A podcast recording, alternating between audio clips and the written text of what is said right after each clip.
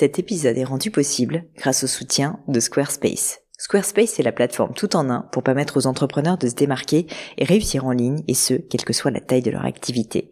Pourquoi est-ce que j'ai choisi Squarespace comme sponsor du podcast? D'abord parce que je sais qu'ici vous êtes très nombreux à entreprendre, avoir un podcast ou un projet qui nécessite d'être valorisé sur un site web. Et que Squarespace propose des outils vraiment simples d'utilisation pour avoir un site beau, propre et efficace en un minimum de temps. Quelques exemples de fonctionnalités, des templates de sites web personnalisables et adaptatifs pour créer des sites beaux et design en un temps record. L'outil email, le nerf de la guerre pour développer votre activité et communiquer avec vos clients. Ou encore leur outil SEO intégré pour émerger sur Google sans être un produit métier. Alors si vous voulez donner à votre business toutes les chances de se développer, je ne peux que vous recommander d'aller sur le site squarespace.com. En plus, Squarespace vous offre moins 10% sur votre première commande de site web ou de domaine avec le code Pauline. N'hésitez pas et rendez-vous sur squarespace.com, code Pauline.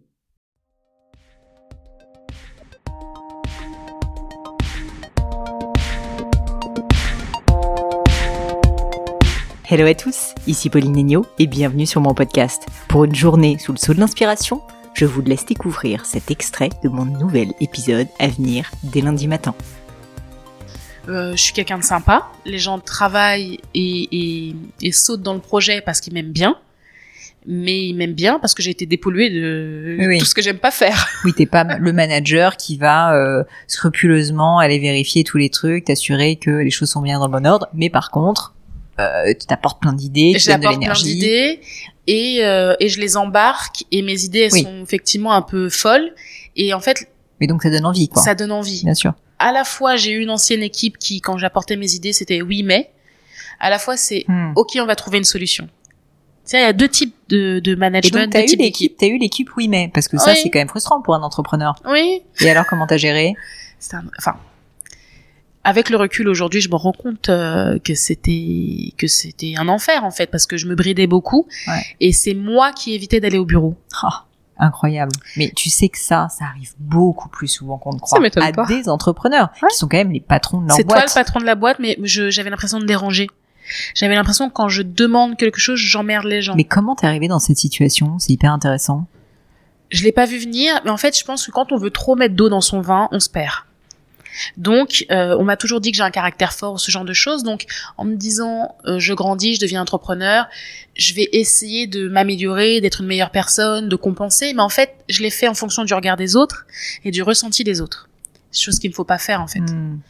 euh, on doit se créer un élément de travail où les gens euh, et j'en parlais hier à, Pat- à Patricia euh, qui a le magazine Cosmetic Mag elle me disait que les plus grands parfumeurs et les plus grands chefs d'entreprise euh, ont une équipe autour d'eux qui travaillent parce qu'ils ils sont compatibles et qu'ils aiment travailler avec leur personnalité et pas l'inverse. Mm. C'est pour ça que je ne recrute plus uniquement sur le CV. Nous maintenant, on a un process de recrutement, il y a le CV qui arrive, mais dès le- l'entretien, en fait, ils évaluent non pas les compétences de la personne, mais ils sont en train d'évaluer si elle est compatible avec moi. Hmm. Intéressant. Si on est compatible, mais on ira au bout du monde ensemble. Et même si tu la manages pas en direct. Exactement. Incroyable. Exactement, parce qu'un caillou dans le rouage, on est cuit. Quelqu'un Mhm. qui, quand j'arrive en, quand j'arrive en réunion mensuelle et que j'arrive avec mes idées là, de partout, on dirait un feu d'artifice, Kelly débarque. et c'est exactement ça. Euh, s'il y a quelqu'un qui freine, c'est Ouais. tout le, le wagon Oui, tout qui le freine. ouais, je vois. Donc c'est très important en fait de de de- d'avoir cette cohésion là. Euh, moi j'ai enfin j'ai une secrétaire générale qui, qui qui est incroyable qui me dit non mais ce qui compte c'est toi. Ce qui compte c'est que les équipes comprennent que c'est toi le moteur et qu'en fait on serait pas tous là si toi tu n'étais pas là. Et c'est la différence entre l'ancienne équipe et euh, et ma nouvelle équipe. Ils l'ont compris. Mon ancienne équipe euh, euh, c'était on va partir et tu vas te retrouver le nez dans la farine. Hmm. Sans nous, tu peux rien faire. Et on, on m'a testé comme ça. Et je me rappelle, on avait eu un, un échange en sortant d'un salon qui avait été assez euh, animé. On était tous épuisés. Donc c'est là où tu vois que forcément, euh, c'était plus dans l'émotion que, que dans la réflexion. Et, euh, et j'avais été énervée. Et euh, qu'est-ce qui s'est passé? Il s'est passé que j'avais proposé de changer un stand. C'était pour les, les 10 ans de la marque. On avait fait la foire de Paris. On avait proposé un concept et on avait un stand, c'est en, en fin avril, et en début juin, on avait un autre stand. Et elle voulait reproduire le même stand. Je dis, l'année des 10 ans, sur Mhm. l'event le plus important de l'année, On va peut-être faire on différemment. va quoi. peut-être faire On va différemment. peut-être étonner un peu. Voilà, on va pas reproduire quelque chose qu'on a fait un mois et demi avant. Ouais. Et alors là, mais c'est pas possible, on peut pas travailler comme ça, tatati, ça, on a que un mois, mais on va C'est pas possible. La phrase, euh, la phrase culte. Et donc, on- on a eu quatre jours de congé.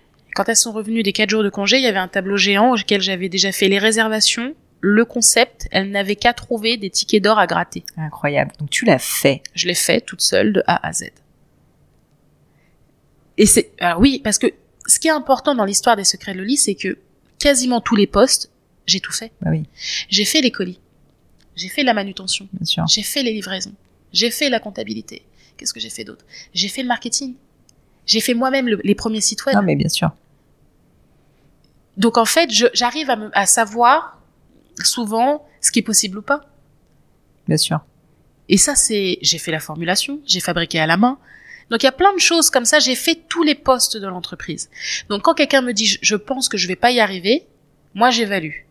Soit elle se sous-estime, soit non clairement elle, elle a pas compris. Elle se donne pas les moyens. elle se donne pas les moyens.